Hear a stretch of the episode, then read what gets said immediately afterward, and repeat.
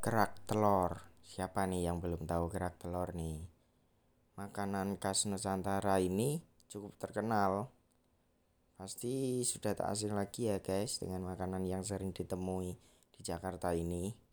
Nah, benar betul kerak telur itu menjadi salah satu kuliner khas Jakarta yang selalu sukses menggoda selera.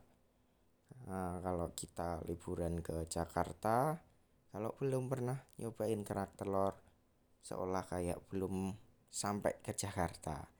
Nah kerak telur ini sendiri rasanya itu benar-benar khas guys.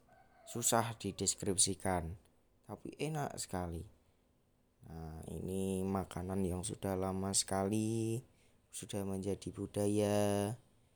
Kita juga harus bangga nih punya makanan ini. Nah, apalagi kalau kita ke Jakarta dengan melihat pikuk-pikuknya kota yang super macet.